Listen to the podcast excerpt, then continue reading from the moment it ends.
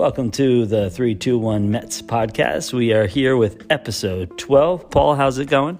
Good. We're 10 games in, 7 and 3. Everything's looking pretty good. All right, start of the season. So, why don't you drop your three takeaways so far? So, the first one has been that even without Jacob DeGrom, the Mets starting pitching has been the best in the league by far. Tylor Megill stepped up on opening day. He has yet to give up a run. He's throwing way harder, not just his fastball, but all three of his pitches.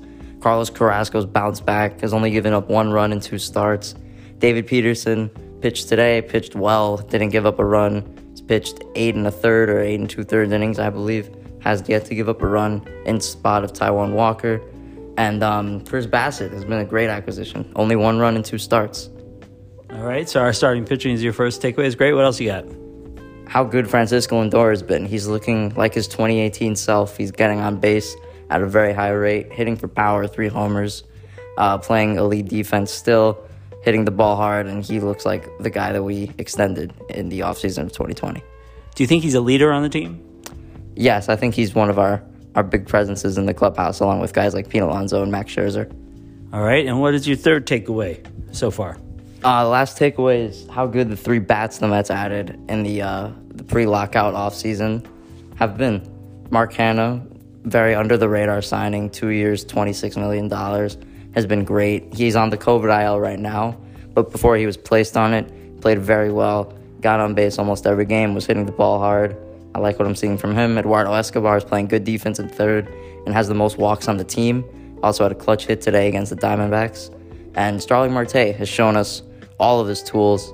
He's hitting the ball, hitting the ball for power. He's hit two home runs in the series against the Diamondbacks, playing solid defense out in right field, which is a position he'd never played before. And he showed a strong arm and a speed on the base paths. All right, so you're happy with those three bats that we've added to the lineup? Yes, for sure. All right. Of course, as we know, everything's not always perfect. So, what are your two questions that you have right now about our Mets? The main question is how will the Mets address the bullpen? Not now, but at the trade deadline. All three of the Mets' losses have been bullpen meltdowns in the late innings. Specifically, two of them have been on Seth Lugo, who before this season was considered one of the Mets' best relievers and was their best reliever in 2019. But he had a surgery on his elbow that delayed his start to the season in 2021 and has not really been the same since. Not sure how the Mets will go around him as he's a free agent at the end of the year, so a trade might be possible, but we'll see what happens. Which which bad teams have good relievers at the deadline? Any other relievers that are not as great right now, just like in the same boat as Lugo? There is Sean Reid-Foley, but he's basically the Mets' 28th man. He's only going to pitch in either blowout losses or blowout wins. And then there's Joely Rodriguez, who is really, really good against lefties, but not good at all against righties. So there's a big big split there. It kind of comes at a disadvantage with the three batter rule. All right, good to know. What is your second question right now? Second question is how will the Mets address the DH position? Uh, all three of Robinson Cano, Dominic Smith, and JD Davis just haven't been very good.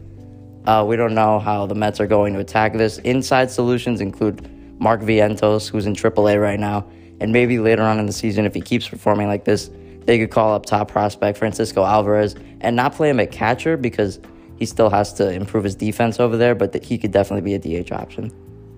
How do you feel about Pete at DH so far, though? Pete's been really good at DH. He started three games at DH and has been fantastic in all of them. In Washington, he hit a grand slam. In Philadelphia, he drove in five runs, and today he hit a two-run homer to put the icing on the cake for the Mets' win today. All right, but you feel like he needs to be on the field? Yeah, I think he wants to be on the field. He should probably be on the field. Dom Smith is a good defender at first base, but the bat is not enough to play him there every day. All right. Okay, so what is, to wrap it up, your bold, bold statement for this podcast? I think from what we've seen so far through his first two starts, the stuff he has, the command he has of that stuff, it improved velocity. I think Tylor Megill will finish top 10 in the NL Cy Young voting. All right, you heard it here first. Bold prediction is Tylor Megill will be in the top 10 voting of the Cy Young. All right, Paul, thanks. What do you think the Mets are going to do this week? How do you think it's looking for week two of the season? I think it's going to be interesting. They're playing a really good team in the San Francisco Giants, and they go out to Arizona for a three game set. I think if the Mets can maybe split or even win the series with the Giants and try to sweep the Diamondbacks, I think that would be a really good result. All right, let's see what happens. Let's go, Mets.